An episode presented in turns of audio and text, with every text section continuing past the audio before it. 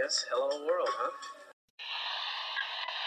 Think about uh, maybe the possibility of winning here uh, today. Had a few thoughts uh, for my friend Sevi, and uh, this one is for for him.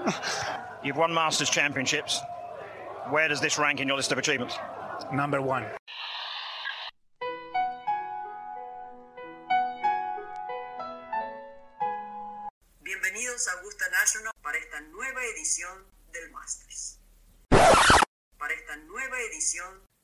De Golf Sapiens. Amigos, bienvenidos a Golf Sapiens, capítulo 18 ya. Hoy vamos a platicar aquí con Sebas y vamos a poner una entrevista que tuvimos esta semana con Gabriela Fernández, psicóloga, psicóloga de golf, jugadora, la vez que estuvo divertida, interesante platicar con una persona que sabe del tema y que, pues bueno, eh, es, es, igual de apasionada y entiende lo que sufrimos los golfistas. Eh, pero bueno, antes de eso pasemos a, hacer un pequeño review de qué pasó esta semana. Estuvo movidita, eh, PGA, gran, gran participación de jugadores favoritos y de mexicanos en el Tour femenino, eh, la Walker Cup, mucho que platicar. Sebas, ¿cómo estás? Mi querido Diez, contento, emocionado, sigo, sigo contento de, del performance que, tu, que tuvo Abraham ayer, este, qué cierre se aventó. Rory pues, se mantuvo con todo y el, el error del hoyo 18, eh, logró sacar el torneo, pero, pero bueno, nos quedamos con muy buenas sensaciones de, del fin de semana y, y, estamos cada vez más cerca de que Abraham gane, ¿no? Más cerca, pero ya, ya se tardó el asunto, está jugando irreal, eh, segunda semana seguida que está en el top 5 se cagó Rory que no hizo Hole One en el 17, Abraham. Qué disparo, qué manera de cerrar. Sabía lo que tenía que hacer y, qué pots metió. Lástima que el tiro a Green en el 18 no fue el que esperaba, se dejó un pot complicado, pero, pero lo, o sea, llegué a pensar que había un playoff. ¿eh? Es, esa salida de Rory del 18, ese garfio, así esa zona del agua, lo vi. Dije, este lo gana Abraham, qué bruto, qué bien jugó. El, lo platicamos la semana pasada, el campo le quedaba bien. Qué, qué divertido estuvo. La verdad es que me, me gustó. Y, y, pues bueno, obviamente creo que pocos deben de estar enojados de que haya ganado Rory, ¿no? Creo que puede ser de los jugadores con, con más fans, de los mejores caballeros que están en el tour y, y gusto tenerlo otra vez ganando. Sí, llevaba un poquito más de, de año y medio sin ganar Rory.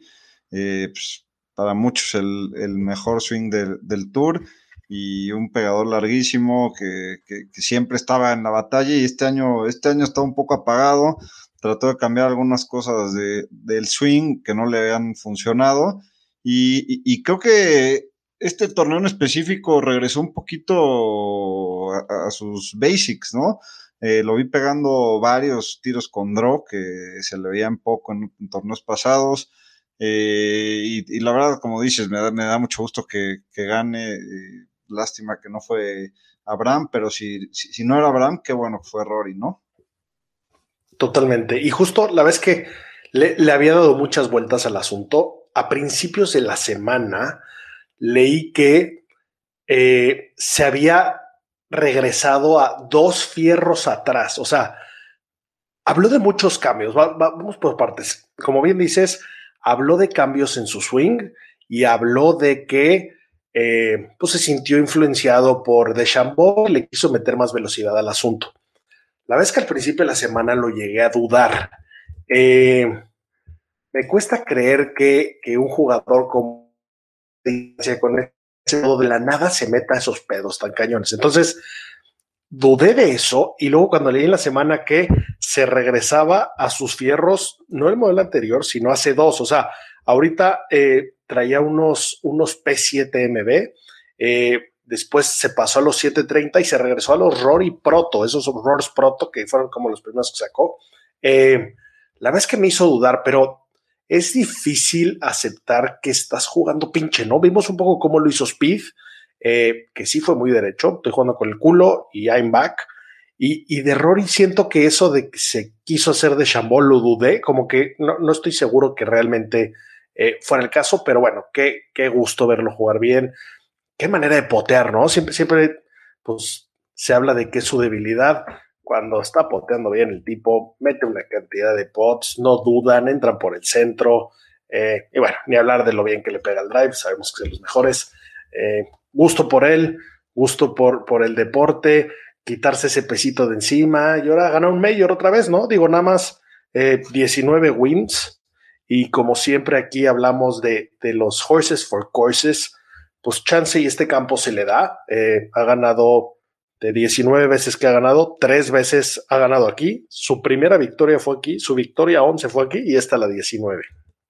Y ni hablar de los 5.5 millones de dólares que ha cobrado solo en este campo, ¿no? Leve.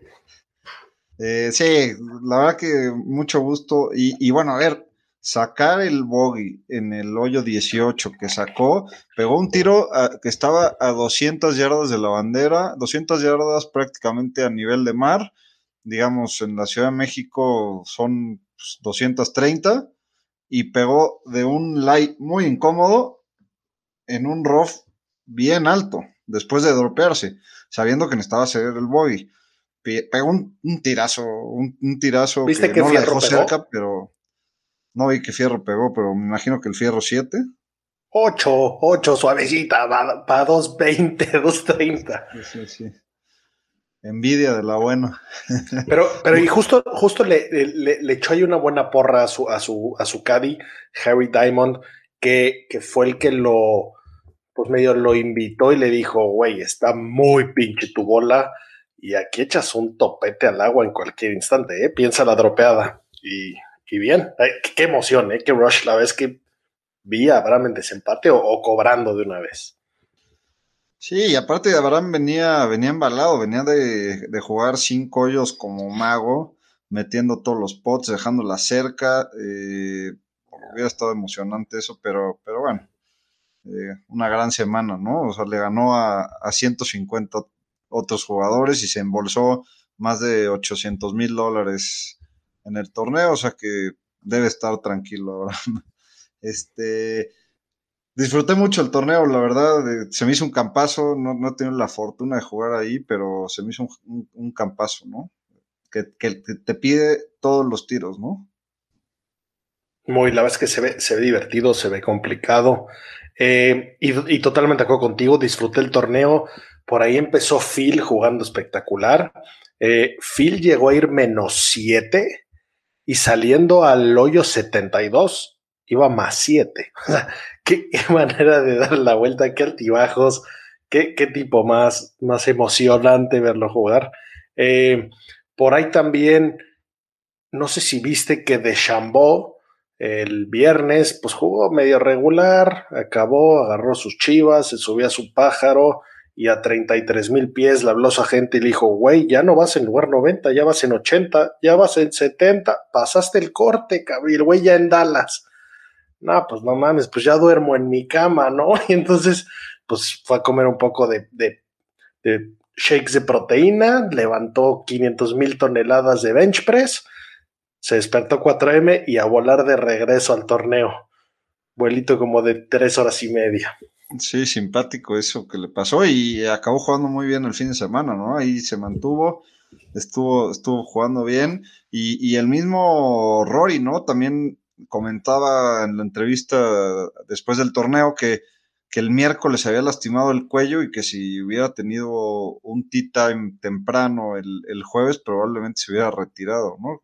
Lo, que es el, el deporte y, y, lo que pueden hacer los kinesiólogos en, en poco, en poco tiempo, ¿no? Los kinesiólogos y me imagino que una cantidad importante de, drogas para, para, que se le quitara el olor. De esas, de esas droguitas de, de, de, que venden en el Walgreens, que no piden ni receta, que no hay pedo, pero no puedo ir a las Olimpiadas porque me preocupa el feeling de blank, pero sí, qué bueno que, existan todas esas maravillas. Eh, por ahí también, eh, no hemos hablado de Mitchell. La verdad es que buen tipo, me gusta un poco, como siempre estoy vallaseado porque juega con mis unos y eso siempre, siempre es debilidad para mí, pero eh, pues buen jugador, salió con huevos, le hizo verde el primer hoyo, después como que aflojó. Y algo que me cae bien de ese, jugador es su caddy. No sé si, si lo alcanzaste a enfocar. Crunchy Pete se llama su caddy. Es de las aves más exóticas que existen en el tour. Es un güey que no le gusta dormir en hoteles y le gusta dormir viendo las estrellas. tipo muy peculiar que, me caen bien ese tipo de, personajes. Sí, va a estar simpático traer en la bolsa y, y, si los ves parecen agua y aceite, ¿no? O sea, no conozco obviamente a Kid Mitchell, pero se ve un tipo más o menos serio y el otro cuate pues, es por lo opuesto, ¿no? Como, como, el de, como el de Happy Gilmore, ¿no? Como el vagabundo de Happy Gilmore, es tal cual ese güey. idéntico. Pero pero para mí me, deja claro este torneo lo que tienen los jugadores grandes, ¿no? Es, es claro que el, que el, nivel para estar en el PGA Tour y para pelear un torneo, el nivel que tienes que tener es, es muy bueno, pero la diferencia entre un jugador grande como Rory y un Keith Mitchell es que en el momento, que en el momento importante no las dejas ir, ¿no? Y, y, a, veces a Rory y a todos les, les falla, pero pero en general, si los pones a jugar a los dos, siempre, o sea, el 80% de las veces la va a acabar ganando el, jugador estrella, digamos. Te la compro en papel, pero a Rory, ¿cómo le había costado cerrar? Llevaba ya varios domingos que, no se presentaba. Y, y, qué bueno por él que se presentó ya. Y qué bueno por el deporte, qué bueno por el golf, qué bueno por la Ryder, qué bueno por el mundo. Eh, todo bien, pero, pero bueno, qué difícil es este pinche deporte, ¿no? le había costado ganar, le había costado ganar y, justo estaba hablando con, un buen, buen amigo sobre, sobre la diferencia de, del golf a, deportes, no sé, como la Fórmula 1 o el tenis. El tenis, puta, si ves un partido de arriba de cuartos de final, es, es una hueva tremenda, ¿no? Es, o sea, es una cosa muy extraordinaria que un sembrado, que un top ten pierda, ¿no? la Fórmula 1, pues, o sea, Mercedes no hay manera de ganarles. Y el golf te puede ganar cualquier cabrón. O sea, te puede ganar el sembrado número, bueno, el, World Golf Ranking, el número 400, le puede ganar al 1, 2 y 3. De acuerdo, hay más chances de que, de que se caiga de la cama alguien una semana, ¿no? Qué bueno que vaya de güey, ahorita que mencionaste el, el, ranking mundial, Abraham ya está dentro del top 20, en el 19 para ser específicos. Sí, qué, lujo estar ahí, ¿no? Y, bueno, para, cerrar un poquito del, torneo, un poco de coraje, ¿no? Porque el, sábado estaban, al terminar la ronda del sábado, estaban tanto Abraham como Carlos en, top 10.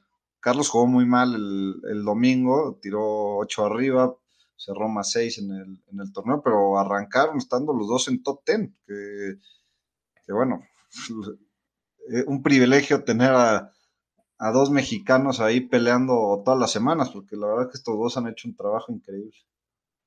De acuerdo. Y bueno, y por otro lado, en, el Tour Femenil, Gaby, top 10, eh, Gaby López jugando espectacular. Por ahí jugaron el, el Honda, eh, el PJ de Tailandia, que lo ganó Arilla Jutanugram. Es una, es una mujer de. siempre pienso que es como la novia de mi buen amigo Kirdek Afi Barnrat, el, el, gordito ese simpático que colecciona vehículos y relojes caros. Eh, pero bueno, esta, esta mujer que tiene 25 años, ojo al dato, es su onceavo título y llevaba más de mil días sin ganar. Y entonces declaró que estuvo a punto de retirarse porque ya después de, o sea, eres la número uno del mundo y después eres el 33, tres años sin ganar, pensó retirarse. A los 25 años, qué, talentos, qué presiones, qué niveles. Eh, bien por ella que haya ganado, bien por ella que haya ganado en su casa. Eh, pero bueno, o sea, ganó en el 2019 el Scottish Open y ya con eso ya pienso en retirarme porque no vuelvo a ganar. Pues, ¿quién aguanta esos niveles de, constancia y de títulos, no? Eh, y bueno, pues por otro lado, Gaby, espectacular top 10. Eh, bien por ella, buena chamba que ha hecho. Eh, ha hecho súper buena mancuerna con Horacio Morales, ahí su coach. Y, pues bueno, ojalá y pronto vuelva a ganar, ¿no? Que, ya lo hizo dos veces, que no es fácil y, y seguramente lo volverá a hacer muy pronto.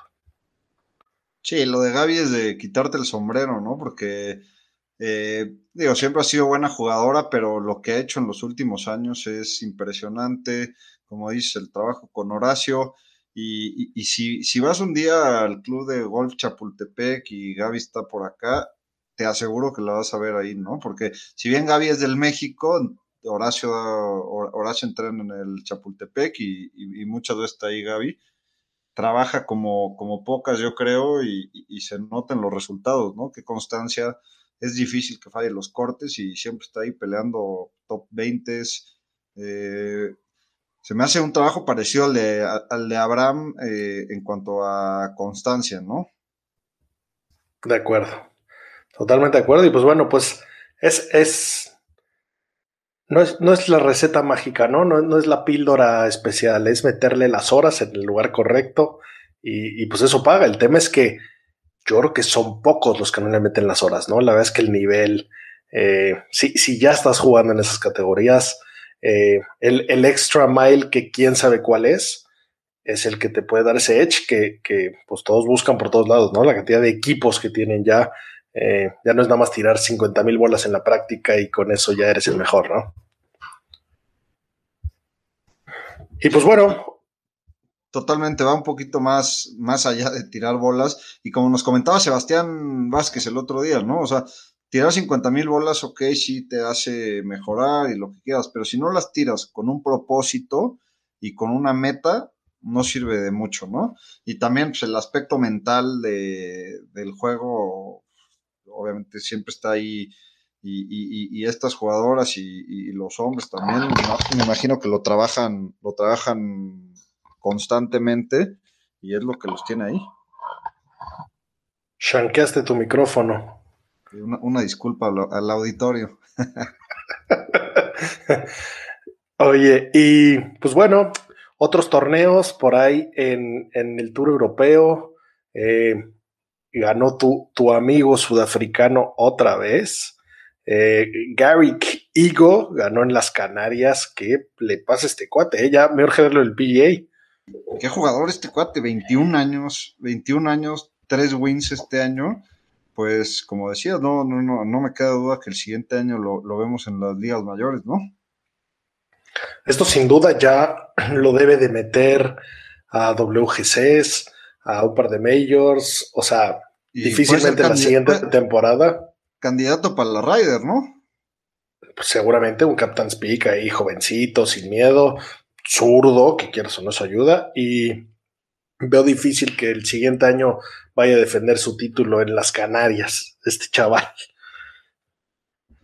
Sí, yo creo que va a querer a, jugar ahí los torneos contra los mejores del mundo y para eso tienes que estar en el, en, el PGA, ¿no?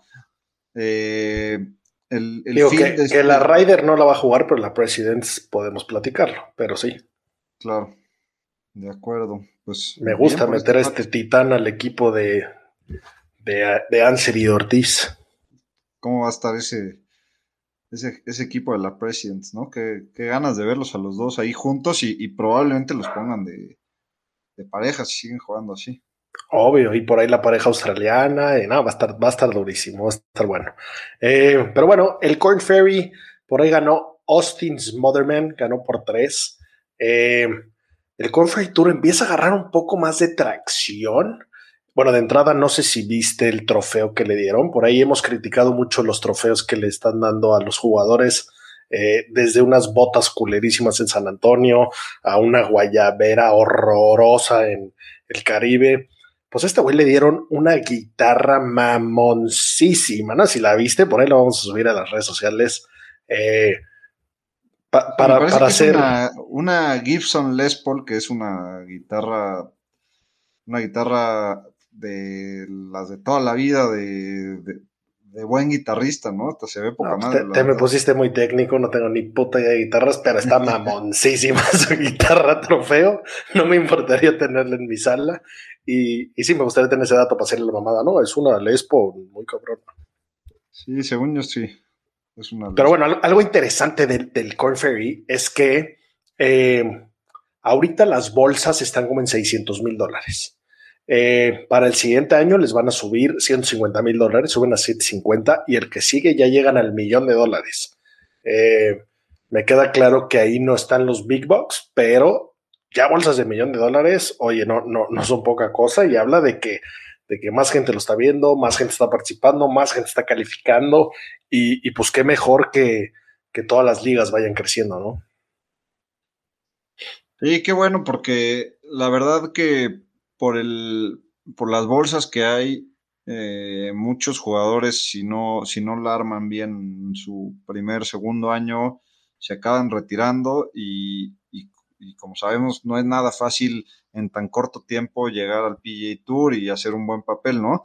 Eh, con bolsas más grandes te permite darte un poco más de tiempo jugando en, digamos, en, la liga menor que, que es el Conferry para, para eventualmente dar el paso al PGA, ¿no? Te hace la estancia abajo, digo, si bien no te quieres quedar ahí mucho tiempo, por lo menos puedes sobrevivir, no le tienes que estar poniendo todos los años de tu, de tu bolsa a, tu carrera, ¿no? Claro, se puede hacer una carrera ahí, que entiendo que, que, es la antesala para todos, pero, pero se vuelve un poco menos kamikaze, ¿no? Como lo platicábamos bien con Sebas Vázquez, pues aquí vas a, reventarte de verdis y pues si por ahí salen otros números, pues da igual, porque el chiste era ganar para subir, ¿no? Eh, y entonces el, hacer un poco más eh, una estrategia más duradera, donde te vas a meter muy buen billete y donde el premio final es subir, pues, pues va a ser que, el nivel esté, esté divertido y entretenido. Eh, y bueno, pues por ahí no sé si vieron que un niño, eh, Lev Greenberg, tiró 70 para calificar a la calificación final del US Open. Eh, chavillo, Super Junior, ahí un team de como 13 años, creo, o algo así. 13 eh, años, correcto. no está mal tirarle 70 a tus 13 años de, donde salen, ¿no? Y, estar jugando ahí para, para jugar el US Open, para calificar el US Open, imagínate. Sí, también Isidro, Isidro, que lo tuvimos un poquito antes de que fuera la calificación, también, también obtuvo la calificación para jugar el, el US Open, ¿no? Pues ojalá, ojalá los veamos colarse a los dos. Oye, no sé si pudiste ver algo de la Walker Cup, la verdad es que eh, es un torneo interesante.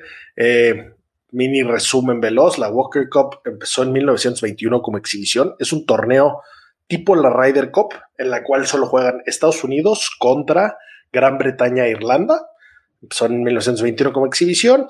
Eh, obviamente se puso bueno, se calentaron y entonces eh, echaron un par más y se quedó oficialmente eh, como un torneo bianual desde 1925, ¿no? Lo nombraron en, honor de George Herbert Walker, que era el presidente de la USGA en 1920 y quien lo, lo inició. y pues bueno, este torneo, como, como bien decimos, hace cada, cada dos años. Eh, ganó Estados Unidos 14-12, pero la verdad es que se pone muy pesado, el nivel se pone rudo, es, es hay, hay, mucho honor por aquí. Eh, y este año se jugó en Seminole. Para los que no ubican bien ese campo, ahí se jugó el torneo de exhibición cuando apenas recién el primer torneo eh, de, la pandemia que fue de exhibición, donde jugó por ahí DJ, donde jugó Matthew Wolf, eh, donde jugó Rory. Eh, campo, campo interesante. Y, pues bueno, cosas simpáticas del torneo. Por ahí el viernes se comieron no sé qué coños, el sándwich de los nueve hoyos, que les cayó un virus culeros a todos y andaban ahí guacareando y con unos cacatacs importantes. Eh, pues no pasó a más, por ahí pudieron jugar pero, pero Tyler Staffachi, el, que ganó el US Amateur, eh, acabó hasta en el hospital. Por ahí, por ahí pudo volver a jugar, pero bueno, eh, estuvo simpático. Y, pues bueno, como de costumbre, el equipo gringo estuvo muy pesado. Eh, estos equipos, pues como bien digo, son, son totalmente amateurs y la mayoría son chavos de college. Por ahí el equipo gringo pues traía al campeón del US Amateur del 2020, al al calificador del US Open del 2019, Austin Eckroth. Eh, tiene a los amateurs número 2, 3 y 4 en el equipo. Eh, por ahí Thompson, que es el número 3 del mundo, tiró el año pasado 69 en Wingfoot en el US Open. Eh, un equipo durísimo, pero bueno, y uno de esos, de los que jugó ahí, Stuart Hagestad. No sé si te acuerdas él jugó el Masters, un güey de 30 años que ganó el Mid Amateur, pero pues al ser amateur estaba invitado a este torneo. Y pues bueno, la, la serie la lidera Estados Unidos 38 a 9, la vez que casi todos los años ha puteado. Esto fue gran parte de lo que hizo que la Ryder se pusiera tan buena cuando apareció Sebe Ballesteros, eh, que, que, por ahí no sé si pudieron ver todos cómo cumplió 10 años de su muerte y San Andros le hizo un homenaje haciendo su imagen en la arena, por ahí lo subimos en las redes sociales. Eh, él metió Europa a esta competencia, ¿no? Y aunque sí existe una Ryder Cup juvenil, esta Walker Cup pues se ha quedado así, sí, sí domina el equipo gringo, pero bueno, en los últimos años ya ha ganado eh, bastantes más veces la, el, bueno, ha, ganado, porque antes no había ganado el, equipo de Gran Bretaña en Inglaterra, y pues bueno, la verdad es que jugadores muy importantes han pasado por, por aquí, eh, es, es, un gran honor jugar la Walker Cup, hay, hay colas para, para jugarlo, por ahí te voy a echar unos nombrecitos a ver si te suenan y el año en el que lo jugaron. Nota Big Gay en el 95, Cameron Champ 2017, DeChambeau 2015, Duval 91, Harris English 2011, Brad Faxon 83, Ricky Fowler 2007 y 2009, Bill Haas 2003, Max Honma 2013, Horschel 2007, DJ 2007, Anthony Kim, que eventualmente hablaremos de Anthony Kim, es un personaje interesante en la historia del golf, en 2005, Tom Kite en el 71, Matt Kuchar en el 99, Davis Lover en el 85, Phil Mickelson 89-91, Colin Morikawa en el 2017, Jack Nicklaus en el 59 y el 61, eh, Doc Redman en el 17, Scotty Scheffler 17, Webb Simpson en el 2007, Speed 2011, Justin Thomas 2013, Tiger 95 y Salatoris 2017. Buenos jugadorcitos han pasado por ahí, ¿no? Sin duda, y, y, y del que estabas hablando, jugó también en 2017. Eh, te voy a dar algunos nombres de los que, de los que estuvieron y que los acabas de nombrar en 2017. Cameron Champ, Doug Jim, Scotty Scheffler, Colin Morikawa, Doug Redman, Maverick McNeely, Salatoris, entre otros, ¿no? Los que Pinchón, el equipo casi no la hicieron. ese Walker Cup que ya, pues prácticamente eh, creo que solamente uno no está, en el, no está jugando ahorita en el PGA Tour, ¿no? O sea que probablemente a los que jugaron este fin de semana los veremos eh, en un par de años en, el Tour a más de uno de ellos, ¿no? De acuerdo. Y pues bueno, de, los equipos de, del equipo de Gran Bretaña e Irlanda, pues por ahí también digo que está más limitado. Por ahí pasó Luke Donald, Paul Dunn, Fitzpatrick, Rory, Colin Montgomery, Justin Rose, Paul Casey, Fleetwood, eh, ah, sin, duda un torneo interesante y, esos torneos amateurs y esos torneos que representan al, país, a la región, a la zona, me parecen por mucho los más interesantes. Ya, ya eventualmente llegaremos a, platicar de las Olimpiadas, que ya se vienen, pero, pero sin duda creo que le urge un cambio de reglas a las Olimpiadas, le surge un formato más tipo el Zurich, eh, donde se juegue no, solo individual, no solo, no solo medal play, sino que, que sea ahí un torneo de parejas y donde realmente el ganar por tu país como equipo eh, es un verdadero honor, ¿no? Y que haya putazos para ir y no excusas para evitarlo. Sí, sin duda, todos queremos ver a, a los mejores jugadores en, las Olimpiadas. Eh, todo el mundo habla que es un tema de, doping por el que no van eh, muchas de las estrellas. Y, el mismo Gary Player, que fue, que fue uno de los personajes más importantes para que incluyeran el golf en las Olimpiadas, estaba muy decepcionado en, Río, que fue, fue el debut eh, de la cantidad de jugadores importantes que no habían ido, ¿no? Eh, como dices, ayudar con un nuevo formato y demás, eh, creo que los haría bien interesantes y, al final es el espíritu de, las Olimpiadas, ¿no? Es competir por, un equipo más que por ti personalmente, ¿no? De acuerdo. Pues bueno, con esto nada más eh, cerramos con lo que traía en la bolsa el buen Rory. Drive TaylorMade Sim 2, eh, madera 3, la TaylorMade Sim, eh, madera 5, TaylorMade Sim, fierros, los TaylorMade Roars Proto, como les había dicho, regresó a dos modelos anteriores. Eh, wedges también trae TaylorMade de 48, 56 y 60 grados. El pot Spider X Hydroblast y pues bueno, su bola, la TaylorMade TP5X. Eh, pues bueno, con esto pasamos a, la, entrevista con Gaby. Eh, divertida la, charla de, la psicología y cómo, cómo sacamos ese, esos corajes que por ahí pasamos. Platicamos de ese tema. Vamos a ello. For. Hola amigos, bienvenidos a este nuevo episodio de Golf Sapiens. El día de hoy tenemos la suerte de estar acompañados de Gabriela Fernández, psicóloga clínica con, eh, con cursos y con experiencia en psicología del deporte y aparte especializada en la psicología del golf. También es golfista, obviamente, también es caddy, también es mamá, un poco de todo. Gaby, gracias por acompañarnos. ¿Cómo estás? Muy bien, muchas gracias. Gracias a ustedes por la invitación, Pablo. Gracias, encantada de estar aquí.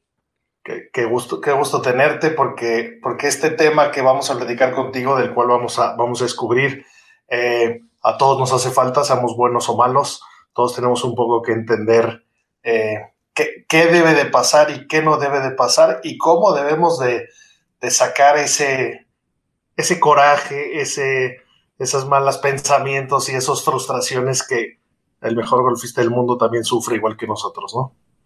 No, así es. Y la verdad es que, como tú dices, no importa ni el handicap ni la edad, o sea, yo creo que todos vale mucho la pena empaparnos de este tema, entrenarnos en este tema. Siempre lo dejamos a un lado, la verdad es que no lo integramos, practicamos mucho la parte técnica y con handicaps menores, pues a lo mejor un poquito más de estrategia y por ahí algo de mental, pero la verdad es que es apasionante, o sea, te vas dando cuenta que que el golf se empieza a ganar con estrategia y con la cabeza. Entonces, la verdad es que tener eso a tu favor es riquísimo, ¿no? Y también pierdes, ¿no? O tu desempeño no es igual cuando la cabeza no está a tu favor. Entonces, pues tarde o temprano todos tenemos que, conocer esto. Me parece padrísimo. Totalmente de acuerdo. La verdad es que ahí, ahí se nota los que pueden vivir de jugar golf eh, hemos visto en mil casos de personas que le pegan más duro que nadie la bola, más derecho que nadie la bola, pero ya esa consistencia y ese, ese vivir con, la frustración y echar una bola a la bounce en el tee del 1 y te quedan todavía 71 años por jugar, ¿no? Entonces, eh, sin duda esa manera es, muy interesante y, platícanos cómo, cómo, llegaste a eso. Me imagino que cuando, cuando llegaste a la universidad no sabías que quieres ser psicóloga de golf, pero supongo que la vida te fue llevando para allá. ¿Cómo estuvo eso? No, todo lo contrario, fíjate. Yo empecé, bueno, mi papá me hizo, te, lo hago muy corto, mi papá a los 10 años me dijo, tú y tu hermano tienen que tener un swing de golf y van a hacer con su swing de golf lo que ustedes quieran cuando sean grandes. Mi responsabilidad es hacerles un swing de golf. Y entonces nos hace nuestro swing y no jugamos ni nada, nada más lo teníamos. Y a los 13 años me voy a vivir a Querétaro y vivo en un campo de golf y ahí empiezo a jugar y me empieza a apasionar y apasionar y apasionar el golf. Em, empiezo a jugar algunos torneos y en ese momento, hace muchísimos años, pues, tenía yo 15 años, no existía eh, la gira femenil, juvenil, femenil. Entonces una gran amiga que quiero mucho que se llama Lourdes Hars me ayuda a incorporarme a Valle de México. Entonces entro yo a la gira en Valle de México y me empieza a gustar muchísimo y me empieza a ir, la verdad es que muy, muy bien. Y ahí, pues en ese momento no existía ni US Kids, ni la gira, ni todo esto, nada más estaba el Mundial en San Diego y dije, tengo que llegar al mundial o sí o sí. Entonces me entrené para llegar al mundial y la verdad es que llegué en unas condiciones técnicas padrísimas, jugaba yo un golf, la verdad es que muy natural, ¿no?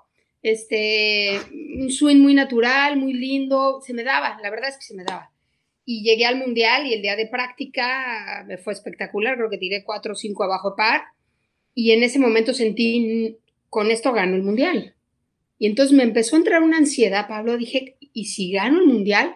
Y no me entró como una cosa de soberbia, ¿eh? me entró como una, como una, no, no puede ser, no puedo, ¿qué hago con esta emoción de poder ganar esto que tanto, que tanto entrené, ¿no? Y llego al día del mundial y me va fatal, o sea, no pasé ni el corte. Qué coraje. sí, sí, una frustración terrible y terminando el mundial dije, esto no es técnico, esto no es entrenamiento, ¿qué es esto? ¿No? Eh, y decidí estudiar psicología por el golf. Así fue. Qué buena historia, eso, le suma un millón de puntos al tema.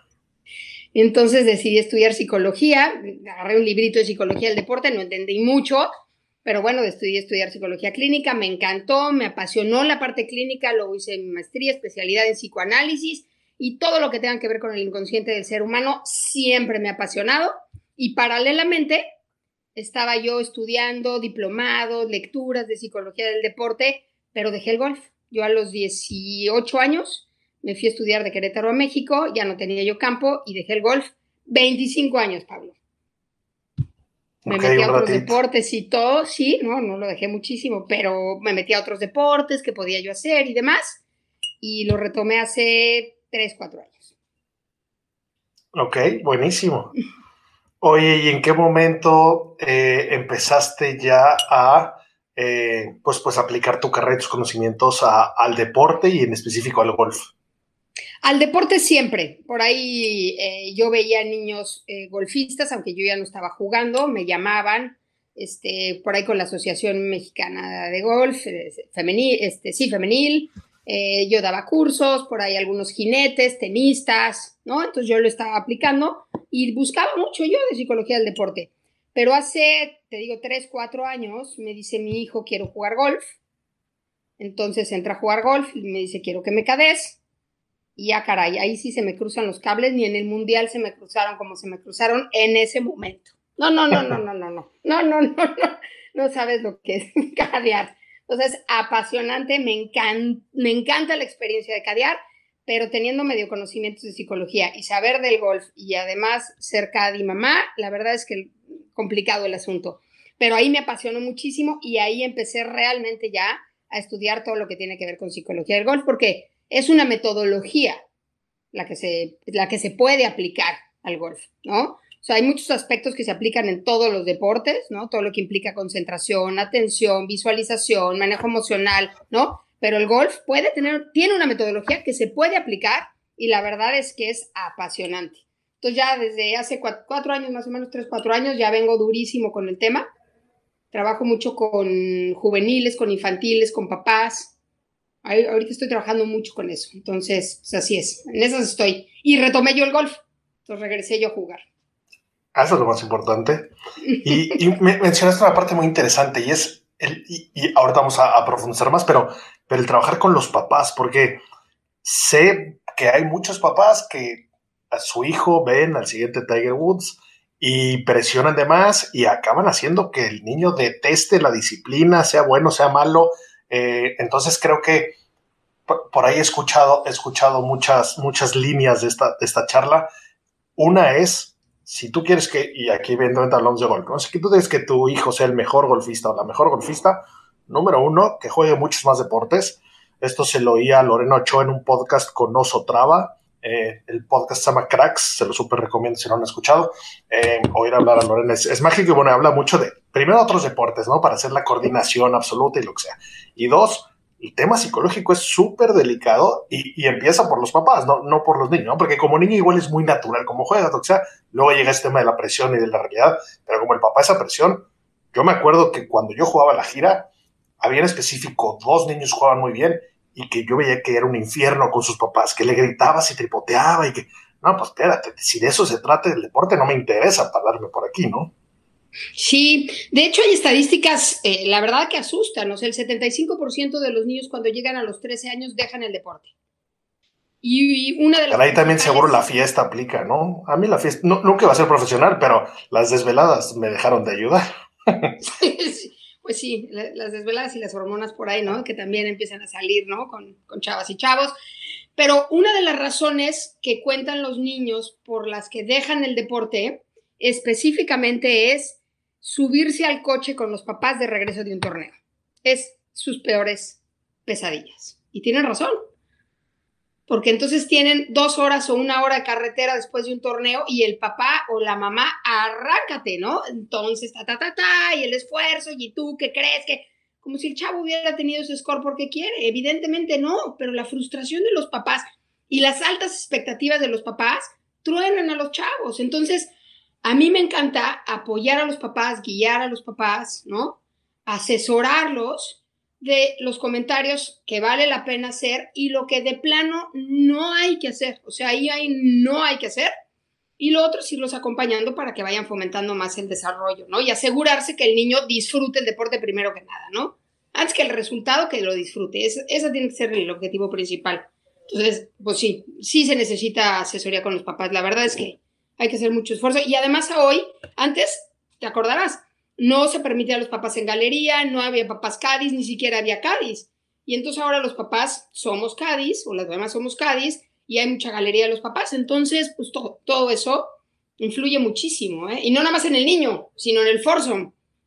Claro, y que, no estoy seguro si para bien o para mal. ¿eh? Yo me acuerdo que en su momento, solamente de, de, la gira cuando yo jugaba, había uno que su papá lo iba siguiendo de lejos y, y por ahí alguna vez acusó a alguien porque echó una supermenta de madre o porque voló un palo en plan helicóptero, pero pues es parte de, ¿no? No nos gustaba llevar policía, no, sé cómo funcione hoy, pero, pero bueno, entiendo lo diferente que es, ¿no? Ya teniendo ahí, eh, pues, pues tan de cerca al equipo, ya es un equipo, ¿no?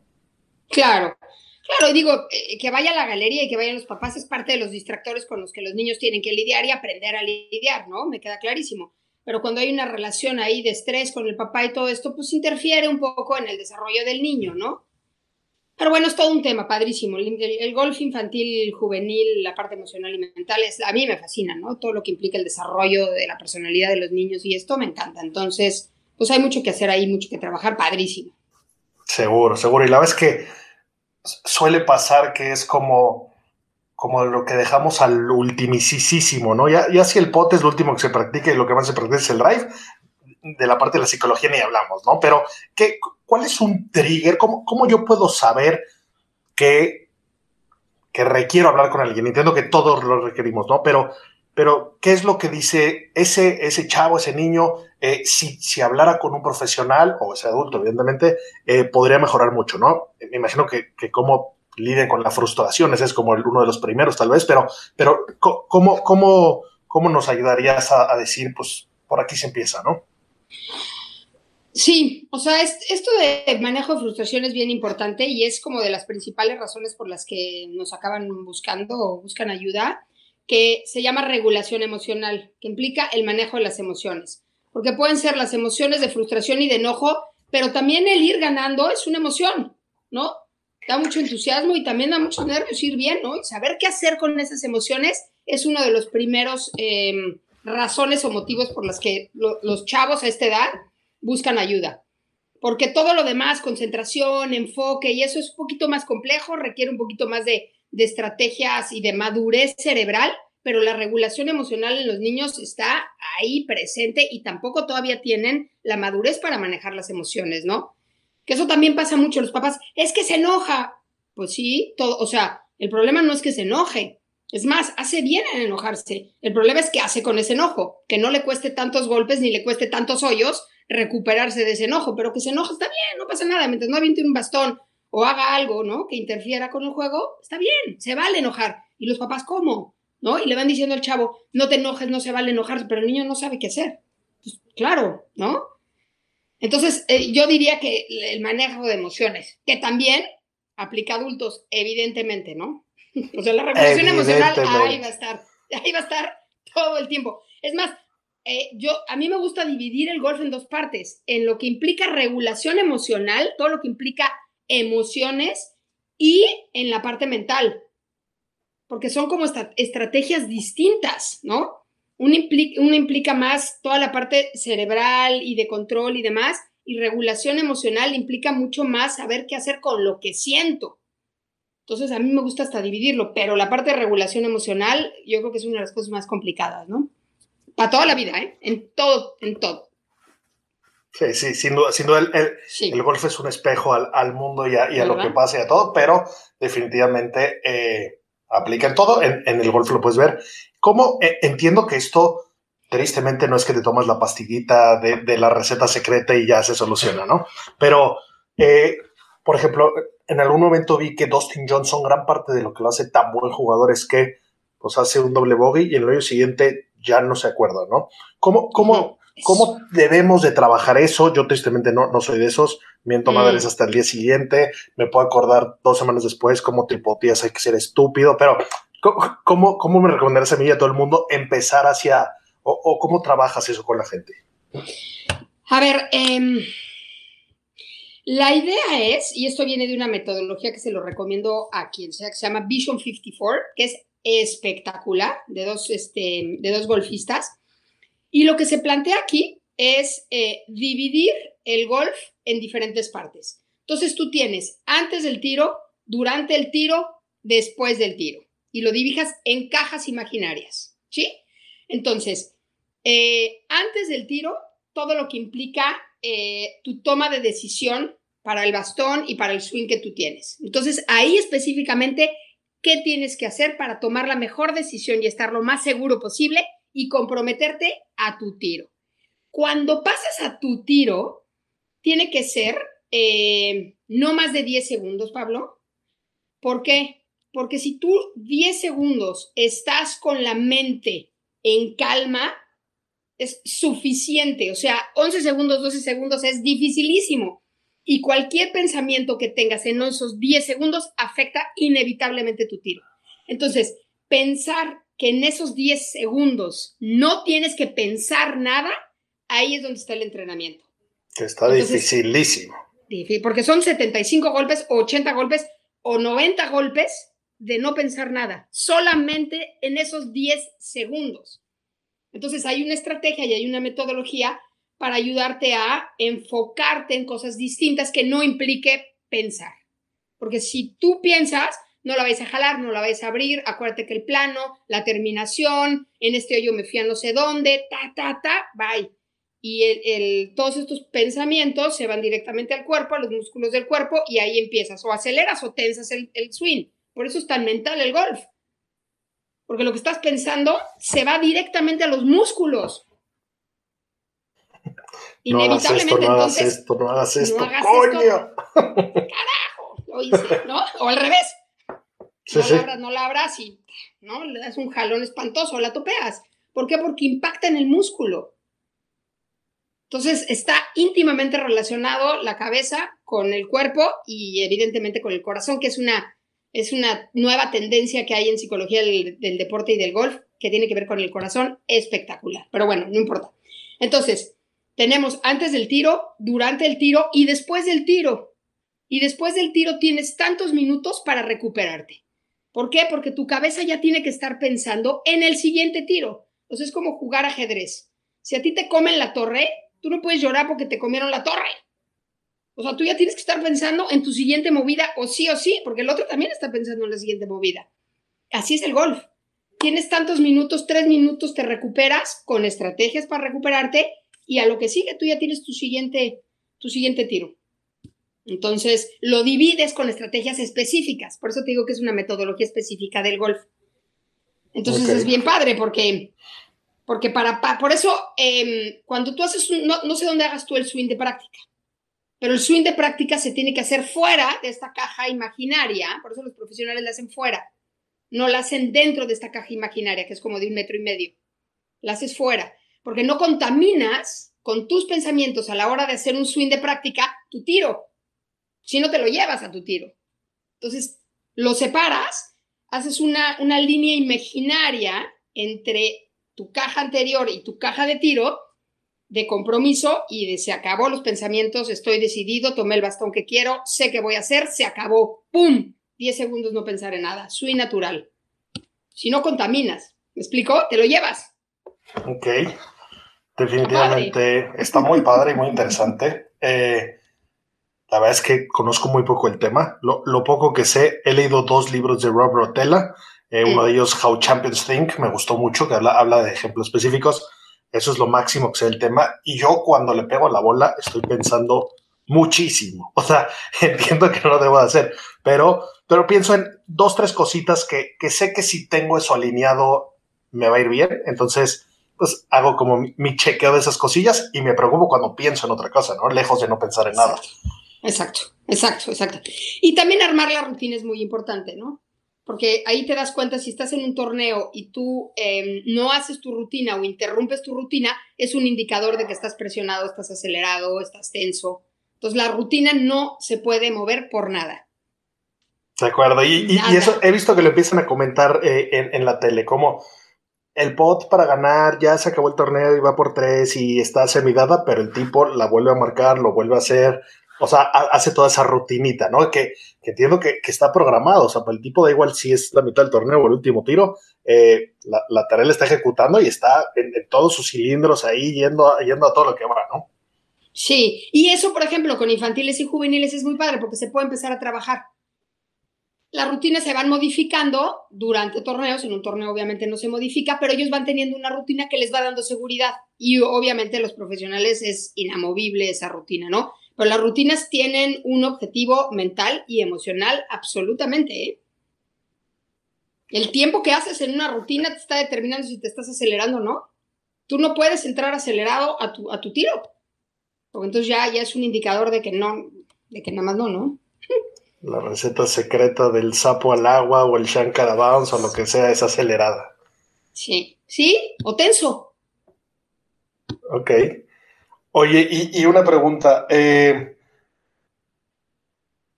una vez que ya fallaste, eh, entiendo que, tienes que pues, recuperarte y pensar el que sigue.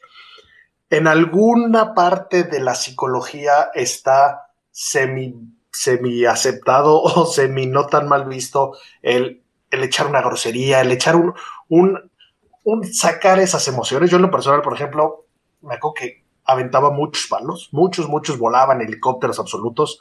Y un día le di un palazo a mi bolsa, un aprochito, eché el doble golpe, sapo horroroso. Y entonces le di un golpazo a mi bolsa y rompí tres varillas con eso sin darme cuenta. Y al siguiente yo saqué uno. Y entonces, pues, en mi casa mis papás ninguno juega golf, nunca jugaron, no saben nada del tema, pero no le puedo decir, hice un berrinchito y rompí tres palos y ahora me los tienes que arreglar, ¿no? Por ahí he hecho una mentira de que estaba en una raíz y cuesta el triple, obviamente no me la creyeron, pero en ese momento dije, se acabó el romper palos y ahora la verdad es que me caracterizo y no estoy orgulloso de ello porque grito groserías muy fuertes en el momento que fallo. Y ya con eso liberé todo. Entonces, los del grupo de adelante o de atrás saben que fallé porque dicen, este güey ya lo, oyó todo el municipio, ¿no? Pero, pero a mí me funciona. Es, ¿Existen algunas maneras de, liberar así esa presión y ese coraje?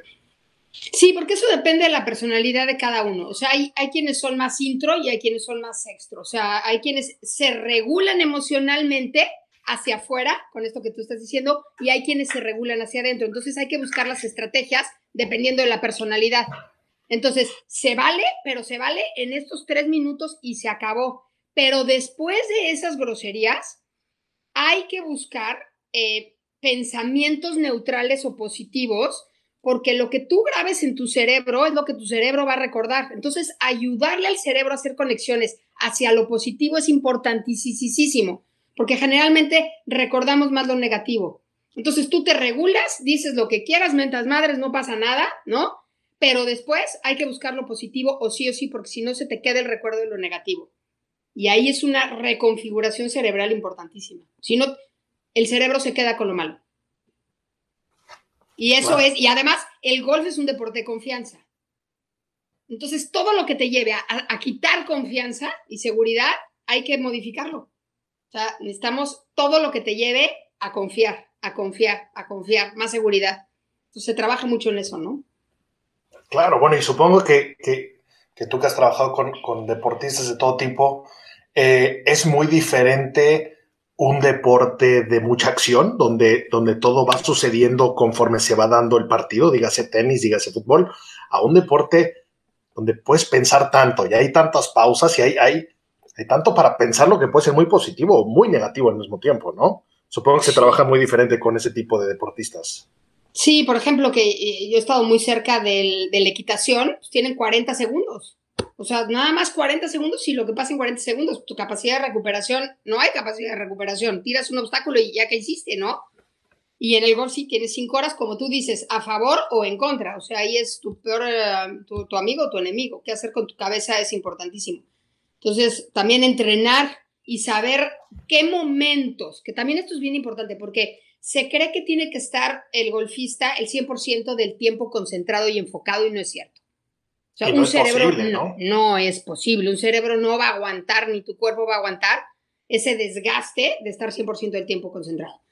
¿Cuáles son los momentos importantes que requieren atención y concentración? Estos. Ah, ok, en ese momento ahí sí no se negocia y ahí sí hay que entrarle. Y lo demás, pues cotorreas, dices, te ríes, haces tal, tal, tal, no pasa nada. Pero hay que regresar cuando hay que regresar, porque si no, ahí sí. O sea, pues ya vimos, ¿no? Lo que pienses unos minutos antes determina tu tiro. Entonces, entrenar la cabeza, ¿qué vas a pensar ese tiempo? Importantísimo. Ahora, lo importante aquí es ayudar a los golfistas a sensibilizarse cada vez más de todo eso que piensan y sienten. Y eso también se le llaman distractores. O sea, el, el, golf es un deporte de distractores. La trampa es un distractor, el lago es un distractor, la apuesta es un distractor, la galería, o sea, todos son distractores. El que maneja mejor los distractores es el que mejor le va. Porque el que, ¿no? Al que le pegan los distractores y no sabe qué hacer con ellos, pues evidentemente el, el desempeño no es, no es tan bueno, ¿no? Entonces, saber qué hacer, reconocer que ese distractor me está quitando a mi confianza es importantísimo. Saber que mi compañera o mi compañero drivea más fuerte que yo y a mí me, me, me, duele, me pega, es un distractor. Y si no lo reconozco, probablemente la vaya a abrir y me voy a dar porque le quiero romper y cascar la bola, ¿no? Pero no, no me di cuenta. Claro, eh, eso fue, eso fue lo que más le afectó a Tiger, en, en justo ese, ese cambio de, de, tecnología que él lo sufrió, que él era el que más largo le pegaba, y de repente estos nuevos drives, estas unas pelotas hacen que cualquier pitufo le pegue igual de duro que yo.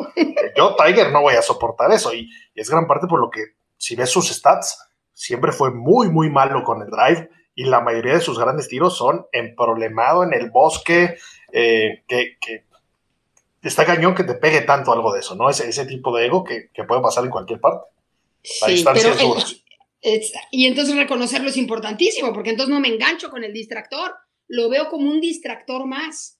No le meto emociones al distractor, porque si me engancho, ahí es donde el tiro pues, no, no, no me va a salir, ¿no? Porque, pues, es, ¿no? Entonces, reconocer que ese, ese distractor me está quitando confianza es importantísimo. Y a cada uno eh, o cada persona tiene distractores distintos, le mueven cosas distintas. Un Verdi es un distractor, un doble bogey es un distractor. Bueno, depende obviamente del juego, ¿no? Pero pensando en un verde o dos verdis o ir abajo de par en una ronda es un distractor. ¿Qué hago con esto? O dobles bogies. Entonces, en el golf, lo que es bien padre es que dejar de pensar en el pasado y dejar de pensar en el futuro es importantísimo. Solo un golpe a la vez. Si yo pienso que tiro un doble bogey y me lo llevo al siguiente tiro, pues probablemente no me vaya bien, porque entonces yo estoy esperando, necesito un verdi para recuperarme el doble bogey, ¿no? Entonces no, no me voy a echar el verdi. Va a ser muy difícil que me salga el verdi. Entonces, dejar el pasado y dejar el futuro con aquí va un verdi, aquí va un no sé qué, ahora voy a tirar no sé cuánto, es importantísimo, porque no se juega con ese, no se juega con score, se juega con un golpe a la vez. Ok, oye, y justo sobre esa línea, eh, ¿tú, ¿cuál es tu opinión o, o de qué lado de, de, la raya estás en que el jugador sepa lo que está pasando en ese momento y no? He oído mucho en el tour que hay jugadores que dicen, yo nunca volteo a ver el leaderboard, mm. yo voy a hacer lo que hago, y hay muchos que voltean y todo el tiempo están viendo, ¿no? Eh, sí. A mí eso me llama muchísimo la atención y, y, y lo veo a, a, mi nivel. Yo soy de los que me encanta saber cómo voy. Eh, la mayoría de mis cuates, con que uno del grupo o con que los Cádiz lleven, lleven las apuestas y los matches es suficiente. Yo necesito saber exactamente cómo está todo sucediendo, cómo voy con quién, y creo que en base a eso hago lo que hago, ¿no? Probablemente juegue igual o no, pero, pero ¿Cómo se mide esto del de lado de, de, la psicología? ¿Cómo se ve esto? Yo creo que ahí depende de cada uno. Hay quienes disfrutan mucho la competencia y se crecen y les da seguridad. Y hay quienes no. Hay quienes se paralizan con el resultado de otros y no saben qué hacer con esa competencia. Entonces, sí depende de cada uno. Ahí sí no hay una, no hay una, este, una receta, ¿no? Ahí sí depende de cada quien. Ahora, lo ideal es decirle, sabes que yo prefiero no saber y hacer todo lo posible por no saber, o a mí me gusta saber. Entonces, que se haga consciente y que le diga al Cadi, oye, a ver, ¿no? A la otra persona, oye, sí me interesa saber. Pero hay quienes les cuesta mucho trabajo la competencia y hay quienes son adictos a la competencia, o sea, se crecen, esa adrenalina la necesitan para jugar bien. Y hay quienes no saben qué hacer con esa adrenalina. Entonces hay que enseñarles a manejar esa adrenalina y a tolerar esa adrenalina. Muchísimos no saben qué hacer con la competencia. Muchísimos. Ok. Y disfrutarla también no es fácil, ¿eh? Para los que no les gusta. De acuerdo. Conozco gente que no la disfruta para nada. En específico, en, en el club que juego somos un grupo como de veintitantos que solemos ir siempre. Y uno tiene la, la maldición, el pobre, que no le gusta la apuesta y, y, pues se joroba porque no vas a, no vas a estropear el juego. y, y, más que nosotros jugamos un juego que se llama Lovax, juega 5 y con que uno no juegue, pues ya no se puede jugar. Eh, y, y, el pobre sufre, pero pues bueno, es el precio de jugar por acá, pues que se consiga otros amigos o no. Eh, pero bueno, hay algunos que evidentemente lo, lo, disfrutamos. Yo, como bien dices, soy adicto eso, me encanta. En los últimos hoyos, que el doble del redoble, que y tener ese pot para ganarles doble, nada me puede dar más emoción, me fascina, pero entiendo que, que se sufre, ¿no? Eh, ca cada quien lo ve, pero me llama la atención que a nivel profesional, donde tu trabajo sí, es competir, sí, sí. no volteé a ver el, el, leaderboard y yo normalmente digo, pero espérate, en el 18 tenías lago, tenía, pues te tiras a subir o no, lo necesito o no, el par es suficiente, pues la juego por acá, o necesito ir por el águila, ¿cómo no volteaste, no? Eh, pusiste en riesgo mucho y, y, sé que hay gente que ha ganado por eso y gente que ha perdido por eso. Sí, ahí sí depende de cada persona, Pablo, fíjate. Sí. ¿Y eso, eso cómo, cómo lo vas platicando con, con la persona? Eh, ¿Te vas dando cuenta y dices, pues tú enfócate en esto? ¿O tú sí fíjate cuál es el estatus? Bueno, en realidad es que en amateur difícilmente puedes seguir en vivo lo que está pasando, ahí, ahí no aplica tanto, pero bueno, a nivel, a nivel apuesta sí, sí podrías saberlo. Ahí tiene que ver con la adrenalina. O sea, porque competir implica adrenalina, todo lo que el cuerpo siente, toda esta pasión, y hay gente que no le gusta esto. Entonces, ayudarlos a que vayan tolerando eso y a que no lo sientan eh, tan peligroso, por así decirlo, es bien importante. Pero hay que ayudarlos a que, a que cuando ya sientan la adrenalina, ¿qué puedes hacer con eso que estás sintiendo? Ahora, a mí lo que me parece padrísimo de la psicología del, de, del golf, bueno, del deporte del golf, es que te da la oportunidad de trabajar habilidades para la vida y como ser humano. Entonces, pues el manejo de frustración, la regulación emocional, la capacidad de concentración, o sea, una serie de habilidades que además aplican para la vida. Entonces, se convierte en una cosa padrísima, ¿no? Porque pues también como regulas las emociones en un lado, las regulas en el otro lado, aunque el golf te lo dispare más, pues ahí se ve, ¿no? El, el, el, reflejo de las habilidades que tienes. Entonces, trabajarlo, pues te da una oportunidad enorme para todos, ¿no? Y en claro. chavos, en infantiles y en juveniles, mucho más porque están en formación.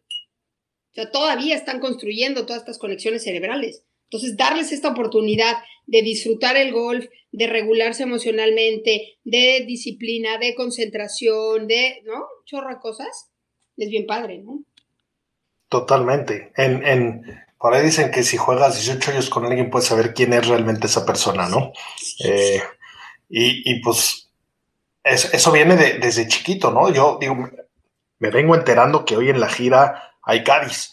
Eh, pues de entrada eso está rarísimo. Yo tenía que cargar mi bolsa y ahí de repente sacabas bolas extras o sacabas la torta del torneo pasado que se te olvidó para no cargarla. eh, qué cómodo llevar Cádiz, qué rico, pero me acuerdo que es, bueno, es súper fácil hacer trampa, ¿no? En el aspecto de que, pues te acomodas la bola o la pareces o lo que sea. Y, y pues bueno, es algo evidentemente muy penado que, que, te, que te forma, ¿no? El, aunque pueda hacer trampa, aunque nadie me esté viendo, no lo debo hacer, ¿no? Va mucho, mucho más allá. Y, y, y eso sumado a la parte de, pues concéntrate. Hoy en día es dificilísimo concentrarse. Eh, entre que el celular, que la llamada, que la tele, que el Netflix, que lo que sea, difícilmente le dedicamos minutos a concentrarnos. Eh, por ahí yo me, me, me, eché, me comprometí a echarme un, una racha larga, seis meses de meditar diario. Hay unas apps buenísimas por ahí, una que Headspace, me encantó, eso fue lo que me gustó.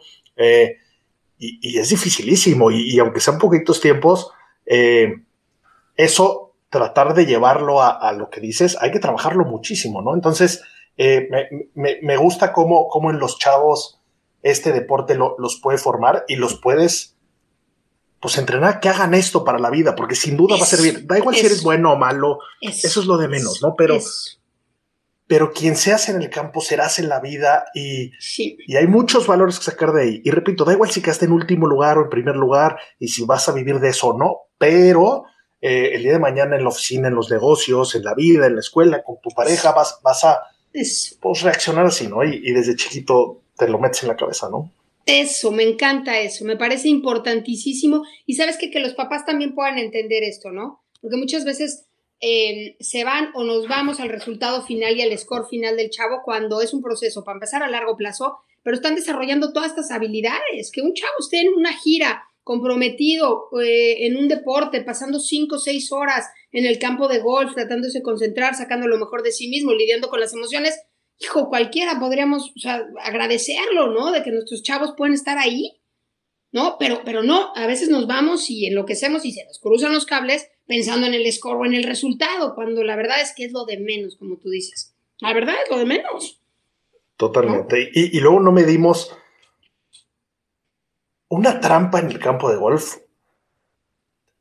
Por lo menos a mí marca esa persona de por vida. O sea, si, si yo me enteré que tú me viste una pelota, dudo de todo lo que has hecho en tu vida y todo lo que harás. Ya no estoy dispuesto a cambiarte una repetida del Panini. Para mí estás en una, en una línea fuera, ¿no? Sí, eh, sí, sí, y, y, por ahí sé que hay un libro el cual no he leído que se llama Commander in Cheat, que es de Donald Trump, que es conocidísimo por la cantidad de trampas que hace en el golf, ¿no? entiendo que es un muy buen jugador, dice no he tenido el gusto de jugar, me encantaría jugar con él, pero eh, pues, pues qué feo que hablen de ti de eso, ¿no? Pues, o sea, si eres famoso por hacer trampas en el golf, ¿qué harás en los negocios? ¿Qué harás? O sea, en mis utilidades que me repartas, pues me fue mal sin duda, ¿no? Ya me la hiciste en esto y en todo. Sí, sí, sí, tener ese chip de que sí lo puedo hacer, eh, sí puedo hacer trampa y la voy a hacer, no, pues eso, ¿no? Ya tienes ese chip, ya tienes esa conexión para todos lados, la verdad. Entonces sí, es muy fuerte. No, sí, tienes toda la razón. Oye, qué bien. Por ahí, por ahí leí esta semana algo que yo ni siquiera sabía que existía. Lo leí creo que hoy en la mañana o ayer. Eh, que Max Honma está, está sufriendo de un síndrome de que cree que es un fraude, que, no puede ser que yo esté jugando estos niveles, que yo haya ganado, eh, pues, ganó en Riviera, ni siquiera había oído esto, pero, pero, pero está interesante cómo yo no me la creo, yo estoy engañando al mundo, no puede ser que yo esté ahí. ¿Habías oído de eso? ¿Has, oído de, esa parte? Sí, eso, fíjate que no nada más es en el golf, es más, pocas veces, y este caso es, es, uno de esos, que se ve eso, pero en, aplica para muchas cosas, para los negocios, ¿no? O sea, gente que realmente logra y tiene estos resultados, de repente sucede esto. Pero, ¿sabes qué? También tiene que ver con, con el fracaso este, ante el éxito. O sea, como que todo el mundo hablamos de, le tengo miedo al fracaso, cuando en realidad viene atrás un miedo al éxito. Y ahí es donde no puedo creer que yo soy exitoso. No lo puedo creer. Algo está pasando que no, no me la creo. Está difícil, está, cañón. Y, y, sucede mucho, ¿eh? O sea, no este fenómeno como tal, pero sucede mucho que ahí va el golfista o cualquier deportista con resultados espectaculares y a la última hora no toleró ir bien. No cerró bien cuando venía bien. ¿Qué pasó? Entonces, aguantar la sensación de éxito es dificilísimo, dificilísimo. No nada más la de fracaso, la de éxito, que también tiene que ver ahí con la personalidad de cada uno, ¿no? Pero sí, o sea, sí hay que hablar de eso, ¿no? De, del miedo al, éxito. Wow, la verdad es que es algo que sí, sí lo vi de la parte de los negocios. Eh, entiendo que de repente ha sido definitivamente no más fácil, pero, pero es más común que alguien sea súper, súper exitoso muy rápido por un negocio nuevo que hizo, por algún negocio nuevo que hizo, eh, que, igual y antes era pues aquel que trabajaba de sol a sol durante N años, podía llegar a ese éxito, ¿no? Y entonces ahí como que, como que lo entendemos, pero, pero en específico en el golf, o sea, este cuate pues ya, ya ganó dos veces, pasó por todos los escalones que hay que pasar, o sea, como que pensarías que dices, pues ya estoy, ya estoy cosechando lo que llevo sembrando tanto tiempo, ¿no? Sí. Y la culpa, aunque no creas, hay mucha culpa con el éxito también. Sí, hay varios fenómenos ahí emocionales que se ponen en juego en estas cosas. A mí me, llama la atención cómo estos chavos golfistas que están en el PGA Tour, que tienen veintipocos años y ya están ganando majors, ni hablar de patrocinios, tienen millones y millones de dólares en su cuenta. ¿Cómo le hacen? ¿Qué preparación? ¿Qué maravilla de equipos tienen? O sea, si, si a mí, a mis 36 años, de repente me cae esa montaña de millones de dólares, me vuelvo loco, me a los 22. o sea, me encuentras muerto en un yate acompañado de gente totalmente equivocada y cosas prohibidas, yo creo. O sea, no sabría cómo reaccionar a eso, ¿no? Sí, sí, sí. Sí, porque además hoy, pues el golf es, es una industria, ¿no? O sea, antes, acuérdate cómo era, y, pensemos en los infantiles y juveniles, como tú dices, cargabas la bolsa y el bastón recortado de no sé quién, y ahí cargabas como podías y lo que hacías, ¿no? Y hoy, pues es una industria, hoy los chavitos están con, te digo, psicólogos desde chiquitos, entrenadores, este, los mejores fittings que te puedas imaginar, entonces todo lo que va alrededor del golf cada vez es más y más y más, para, para bien y para mal. Entonces, pues sí, ¿qué hacen estos chavos con toda esa información y con todo eso que están teniendo? es durísimo. Ahora, también es un proceso. Aguantar eso por muchos años, habría que ver, ¿no? Porque a lo mejor un año ahí medio lo aguantan, dos años, pero, pero le faltan muchísimos. Habrá que ver cómo lo van tolerando, ¿no? Claro, y, supongo que, que, evidentemente, como todo en la vida, viene de la mano de algo a cambio, ¿no? Entonces, ah, bienvenido, Colin Morikawa, niño maravilla, ya ganaste, y ahora ganaste un mayor, y ahora pues te voy a pagar el triple por usar mis palos y mi camisa, pero pues espero a cambio A, B, C y D, ¿no? Eh, sí. Supongo que no le, le, mete más a la presión. Sí, sí, de por sí el golf, toda la presión que implica ir contra ti mismo, ahora métele tener que este, darle resultados a alguien más, resultados fuertísimos y un compromiso fuertísimo, ahí sí le metes un distractor enorme, pero es un distractor más. De acuerdo. y supongo que para, el distractor es ese, ¿eh? importantísimo. Importantísimo. Y sin duda es un distractor todo lo que puede hacer con esa montaña de millones de dólares. Oye, Gaby, y, otra pregunta. Eh, entiendo que, que los, los jugadores eh, desde muy chicos ya tienen, tienen psicólogos, ¿no? O sea, ya, antes era ve y tira un millón de bolas hasta que sangren las manos. Ahora ya tienen todo un equipo, que por un lado eso debe de aumentar en la presión, donde el papá dice, pues espérate, tienes el mejor fitting, los mejores palos, el mejor coach, ¿por qué no estás ganando? ¿no? Entonces, por ahí suma un lado la presión. Pero por otro lado, ¿qué porcentaje crees tú que deberían de dedicar al entrenamiento del cerebro, al igual del, del swing? Híjole, es una pregunta medio complicada porque cuando son chavitos, pues obviamente tienen muchísimo que avanzar en la parte técnica. Están apenas formando. Entonces es mucho técnico, poco emocional y poco estratégico. Y conforme van avanzando en edad, van bajando lo técnico porque ya nada más son pequeñas cosas que se van modificando, que siempre hay que modificarlas, pero tienes que ir aumentando estratégico y mental. Entonces ahí sí depende de la edad. Pero, por ejemplo, regulación de emociones es importantísimo en el niño desde los 7 años importantísimo porque le estás dando habilidades para la vida, ¿no? Ahora, por ejemplo, yo que trabajo mucho con, infantiles y con juveniles, no hay manera que yo trabaje con un niño si no trabajo con los papás. O sea, a mí me parece importantísimo que estemos en la misma frecuencia, papás y, yo y, el chavo, e incluso el instructor, para saber que se va a trabajar con el niño, porque si no le cargamos la mano al niño y no se vale. Cuando todavía el niño está recibiendo muchísima información y muchísima presión, para bien o para mal, por parte de los papás. Entonces, trabajar con estas expectativas de los papás es bien importante, trabajar con los mensajes que le dan a los papás, trabajar con el lenguaje corporal de los papás es importantísimo. Entonces, o sea, es, difícil contestarte esta pregunta porque todavía están en desarrollo de, la parte técnica. Entonces, mucho técnico y mucho que disfruten ¿eh? también porque se meten, los meten a, trabajar y hacer el swing y entonces todo es técnico y el análisis del swing es espectacular. Pero a un niño de 7 de siete años, de 9 años, no le puedes estar dividiendo el swing en partes y entonces el plano del swing y entonces la cadera y entonces... ¿Qué es esto, no? O sea, la prioridad es que lo disfrute y punto, y que la pase de pelos con sus cuates, que se divierta, que vaya a una gira con sus amigos y que vaya desarrollándolo pero no, no, no, no atormentarlo con la técnica porque e, efectivamente eso pasa. O sea, el papá ya lo tiene en college, al niño de 8 años. No, ¿qué hubo? O sea, todavía, no, falta muchísimo. Espérate, espérate, que lo disfrute. Ahorita que lo disfrute. Tal cual. Y en algún momento, por ahí leía, leía un artículo de, de, un, de un periodista eh, americano que, que decía que se está perdiendo un poco la esencia del talento. Y a lo que voy con esto es, antes era grip it and rip it, ¿no? Y, pues ahí le vas moviendo y le vas mejorando y, así lleva, pero hoy evidentemente jamás le quitaré mérito y más en este deporte que, que tengo bien medio lo difícil que es hacerlo bien. Eh, pero, pero, hemos convertido un poco robots, ¿no? Y, es así, y el plano y el no sé qué, y desde el día uno sabes lo que es el plano.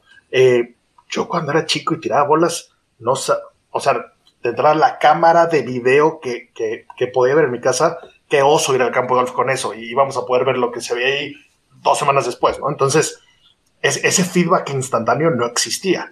Y hoy con todo eso, pues e, entiendo la ventaja que es, pero también es, es algo complicadísimo traer en la mente y, fijarte en el plano a los ocho años. No, no. Debe tener por sí contras, ¿no? No, no, no. O sea, apoyarte para ir haciendo ciertas cosas, sí, pero que, porque además quitas confianza. Entonces los niños no desarrollan ni siquiera la parte de intuición y del swing natural que vayan reconociendo lo que están sintiendo y cómo se van sintiendo porque entonces van dividiendo su swing, entonces ya están aquí y ya están viendo si el plano ya salió bien o no salió bien, ¿no? Y entonces los empezamos a atormentar. A ciertas edades yo creo que no vale la pena. Si te quieres apoyar como instructor en dos o tres cositas, está bien, pero no meter al niño en eso todavía, ¿no? Le falta mucho para que se meta en eso, no, no, no, espérense. Entonces sí, sí, sí te apoyas, está padrísimo, pero el niño no puede estar apoyándose él de eso, ¿no? Todos los trackmans, entonces, no, no es una cosa, te digo, es una industria que, el, niño tiene que desarrollar su intuición por el golf, ¿no? O sea, saber cuántas... Los niños, de veras, es impresionante. O sea, agarran el... y dicen, no, pues tanto, ¿no? 110 yardas. Y si se lo quitas, ay, caray, ¿cuántas yardas habrá? O sea, la parte intuitiva del golf, ¿qué onda? Hay que desarrollarla mucho, la parte natural. No hay que, no hay que dejarla. Bueno, me parece a mí bien importante. Totalmente de acuerdo. Oye, Gaby, y bueno, la verdad es que como, como todas las pláticas siempre nos podemos extender eh, mucho tiempo. Pocas cosas son más a gustos y fáciles que platicar de golf. Eh, si, si, pudieras darnos un tip a todos los, los par de profesionales que tenemos el gusto de que nos escuchan, pero a todos los amateurs, eh, de, de, algún, algún pequeño ejercicio que hacer, de, de dónde empezar a despertar esta curiosidad de trabajar en nuestra mente. Evidentemente luego nos dirás cómo te podemos contactar y cómo, cómo quien quiera profundizar más en el tema te puede llegar a ti, pero, pero algo que nos llevemos de tarea de respira, lo, que dijiste el pre, el, durante y el post, algo que nos recomiendes. Sí, o sea, yo creo que em, como para que se pongan a prueba, creo que es bien importante eh, entrar al, cuando ya van a tirar el tiro con cero pensamientos, o sea, ahí pónganse a prueba y vean si esos 10 segundos logran no pensar en nada, creo que es bien importante. El decirme en mi mente, no pienses en nada, no pienses en nada, no estoy pensando en no pensar en nada. Exacto, te iba a decir, ahí vienen estrategias, te me adelantaste. La idea ahí es sentir que estás cómodo, que tienes un stand bien, que tienes el grip bien, sentir, que, que te vayas a la sensación, 10 segundos a sensación y dejar de pensar, ¿sí? Y la otra es Em, cuando, cuando decidas ya pegarle a la bola, que sea una decisión de mucha seguridad y de compromiso, porque eso también nos falla mucho, Pablo. Entramos a tirar la bola y entramos sin confianza. Entonces, ¿qué tengo que hacer para que mi tiro sea con confianza y con seguridad? ¿Cómo voy a garantizar que el tiro que voy a tirar sea con seguridad y con compromiso? Ahí decido el bastón, el aire, etcétera, etcétera, pero voy a dar el paso con compromiso y con decisión y ya estoy segura para pegarle. Eso es importantísimo porque es un lenguaje corporal, es una manera de pensar, ¿no? Es entrar con todo a mi tiro, ¿no? Yo les diría, por ahí me fascinaría ver qué descubren ustedes en esto que les estoy diciendo. Digo, está todo lo de distractores, de expectativas y demás, pero me encantaría que se pusieran a prueba con esto que les estoy diciendo. ¿Qué puedo hacer para entrar con decisión y compromiso a mi tiro? Asegurarme que lo voy a hacer con decisión y compromiso. Y la otra es esos 10 segundos, no pensar en nada. Ok, ok. Y a ver qué, a ver qué, a ver qué pasa. Lo ponemos a, prueba, a, ver qué, a ver qué nos ponen en los comentarios los, la, gente que nos escucha. Una buena manera de comprometerte al tiro, que, me muero de risa con los jugadores. Suele pasar con los que están batallando para romper el 100, los que traen de meta eso eh, saca la Pro V1 nueva en el hoyo del lago, para que le eches ganas para echarle a Gaby, ¿no? Que me robé de la práctica, ¿no? Pues espérate, estás comprometirte al agua. Así, así, exactamente así, así, con compromiso. Hacer el tiro con compromiso son 75, 80, 90 golpes con compromiso. Nada más eso. No, no, son las cinco horas, ¿me explico? O sea, también reducir los espacios y los momentos en donde sí tenemos que concentrarnos en algo. Todo lo demás, no pasa nada, se permite de alguna forma. Pero esos momentos importantísimos. Y también tres minutos de recuperación mental. Tienes tres minutos para mentar madres. Que acabó. Y lo que sigue tu siguiente tiro. En tres minutos, ay, hijo, que puede ser mucho o poco, depende de cada quien. Muchos. En tres minutos puedo despotricar feo. La gente me puede juzgar de tantas groserías que me puedo saber. Ok, oye Gaby, y la pregunta que, le hacemos a todos los que pasan por aquí. El mejor tiro de golf que has echado en tu vida, ¿cuál es? Platícanos. Ay, caray, qué buena pregunta. Yo creo que un hole in one.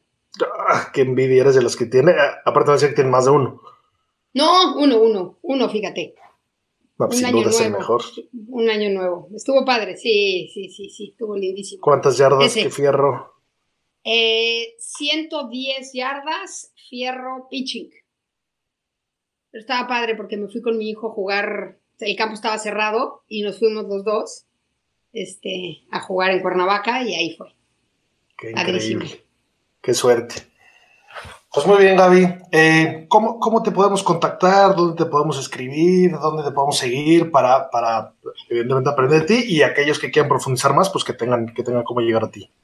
Mira, yo ahorita estoy como haciendo como reestructura ahorita de redes y demás, porque ya le voy a dar como una línea a todo esto que estoy como planteando y, que quiero compartir. Eh, pero si les doy mi email, fz.gabriela.gmail.com, ahí encantado de la vida de sumar con quien quiera sumar, yo feliz de la vida. Buenísimo. Pues mil gracias por tu tiempo, Gaby. Eh, sin duda es, un placer tener aquí a, expertos de, diferentes temas que, aportan a, este deporte que tanto nos gusta y tantos corajes nos hace hacer y tantos disgustos nos hace hacer. Y espero toda la semana para esta mierda, ¿cómo le eché al agua? No puede ser. Pero por ahí te sale un buen tiro y, al día siguiente. Y ya valió la pena. Eso es más que suficiente. Y, y acordarnos que el golf es un deporte de confianza, Pablo. Entonces, todo lo que hagamos para que nos dé confianza, adelante. Si nos quita confianza, abusados. Venga, buenísimo. Con confianza, venga. Con eso nos quedamos. Mil gracias, Gaby. Te mando un abrazo, les mando un abrazo a todos. Muchas gracias por la invitación. Pues esa fue nuestra charla con Gaby Fernández. La verdad es que le agradecemos su tiempo. Como de costumbre, pudimos haber platicado un buen rato del tema. Eh, interesante cómo, cómo hay que prepararse, cómo hay que pensar durante y mientras se tiro. Me acuerdo que, que siempre en los torneos de chavillos, el que te quería distraer te decía, oye, tú en el backswing, ¿inhalas o exhalas? ¿no? entonces ya nomás te hacía pensar en, esa estupidez.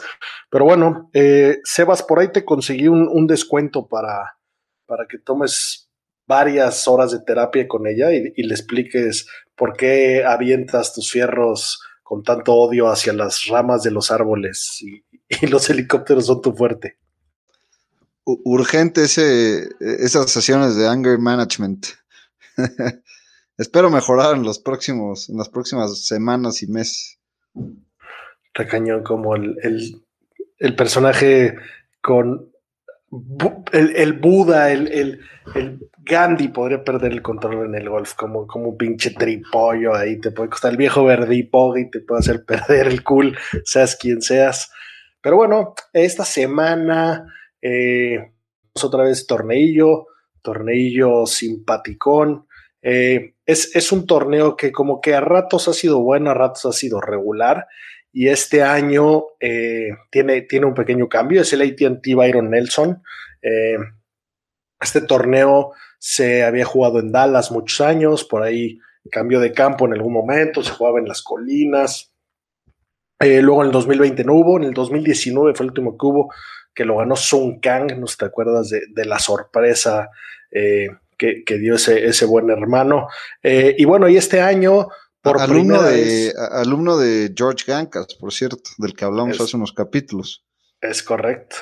con un swing Eh. muy peculiar. Digo, es un, eh, eh, es un pingüino de, debe medir 1.60 eh, y le pega, le pega a una distancia interesante para el, para el tamaño que tiene, ¿no? Común denominador de los alumnos de Gancas, con excepción de ti. Pero, eh, pues bueno, eh, este año por primera vez se van a, a- otro campo que está en McKinney, Texas. Está como a 40 minutos de Dallas. Por ahí, eh, yo hace un par de años tuve, tuve la suerte de jugar este campo, eh, TPC Craig Ranch. Fuimos ahí a, a jugar un tornillo de cuates y los dioses del golf se molestaron conmigo porque me presenté con unas fachas terribles. Eh, por ahí me compré, de- después de la típica ronda, eh, pues la, parada obligada en un Golf Galaxy o alguna de esas, y se me pegaron unos calcetines de Chichi Rodríguez y me presenté al día siguiente en Bermudas. eh, creo que tenían como unos perritos y calcetines de Chichi Rodríguez y una polo que tampoco combinaron, las fachas terribles y me castigaron los dioses del golf, numerote, me salió carísimo, eh, muy mala mi, mi experiencia jugando por ahí. Bueno, por lo, me hubieras dado gracias de que te dejaron jugar con ese, con ese outfit. O sea, eh, cualquier, cu- cualquier pe- personaje con, con algo de sentido común te hubiera regresado. Sí, estoy de acuerdo, pero, pero bueno, se, se- se encargaron los, los dioses del golf de, de castigarme. Pero bueno, eh, field interesante, hay buenos jugadores, eh, no, no juegan todas las estrellas, pero sí, sí juegan en especial los, los rudos y las armas más pesadas de Texas. Eh, si nos vamos, en, es- en este caso no, no tenemos tanta información del campo, porque nunca se ha jugado un torneo oficial ahí, o por lo menos no, no está registrado en los últimos años del PGA Tour. Eh, entonces no, no tenemos tanto el detalle de qué tipo de jugadores eh, se les puede dar mejor est- este campo. Pero bueno, si nos vamos a total strokes gained eh, de, las últimas 24 rondas, pues el número uno que aparece por ahí es Jordan Speed, por bastantito. Y, pues bueno, casi no, casi no se le da bien jugar en Texas. Eh, por ahí de Chambó, eh, le aparece número 4 de Strokes Gained. Eh, Scotty Scheffler, otro tejano. Entonces, en el, en el top 10 de, de Strokes Gained hay, tres que viven por la zona de Dallas, eh, que, que sin duda pues pintan para, para hacer un buen papel.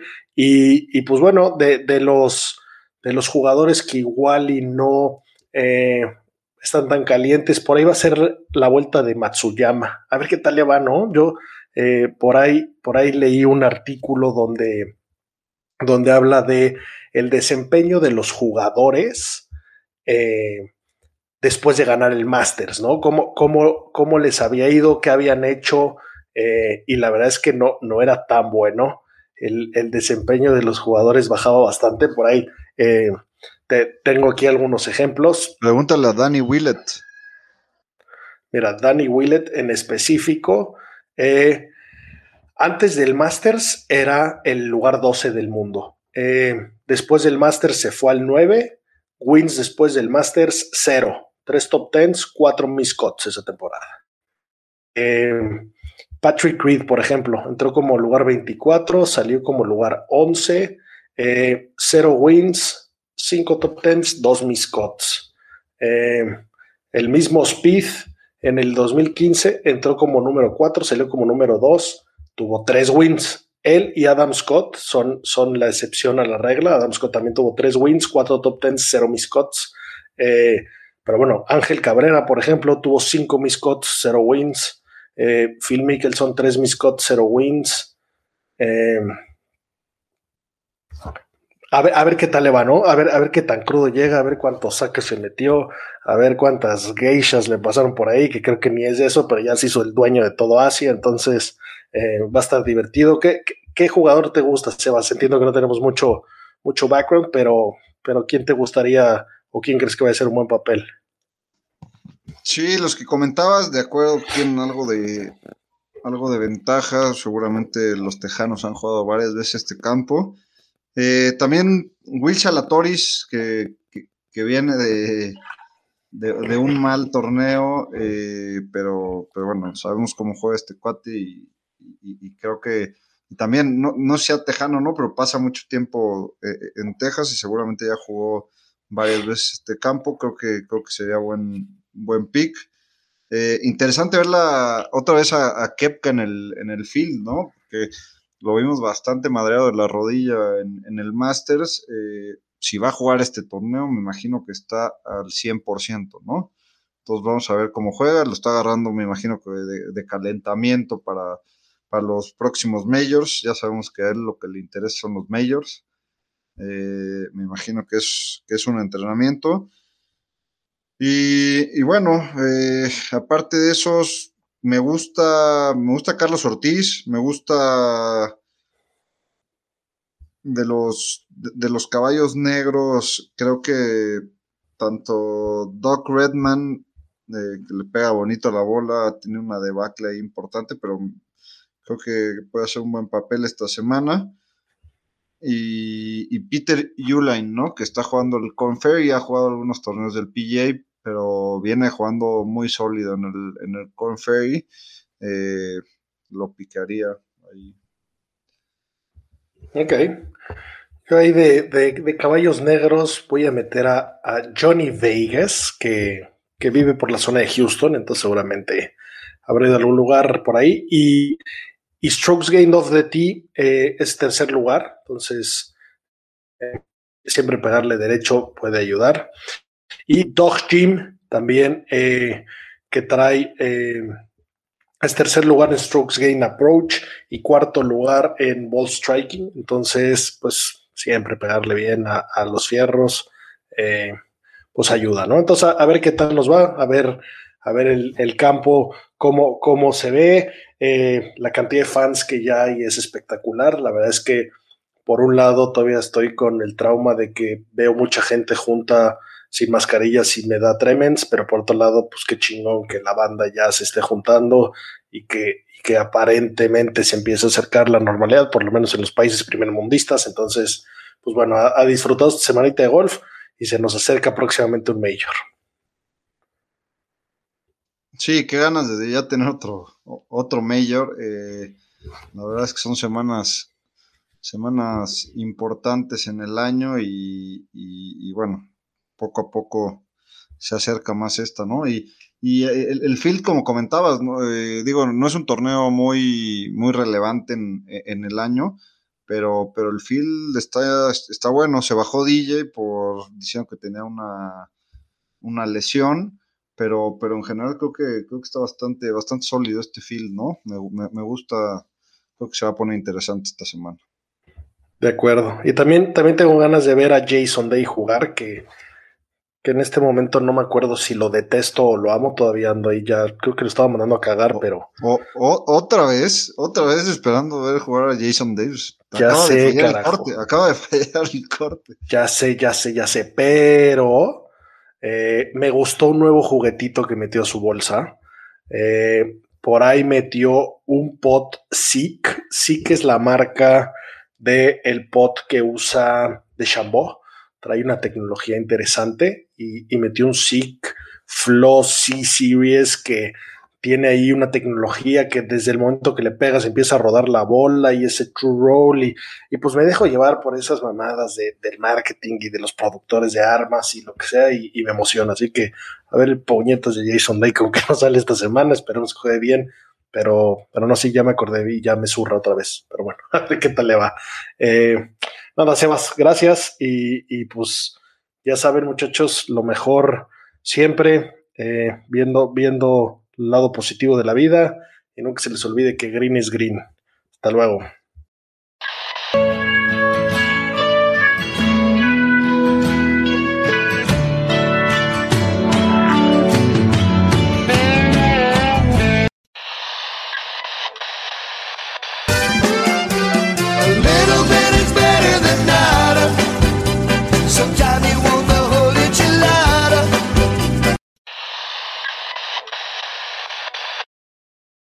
With Lucky Land slots, you can get lucky just about anywhere.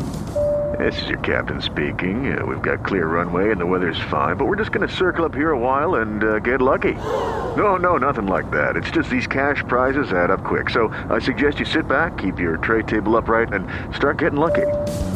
Play for free at LuckyLandSlots.com. Are you feeling lucky? No purchase necessary. Void where prohibited by law. 18 plus terms and conditions apply. See website for details.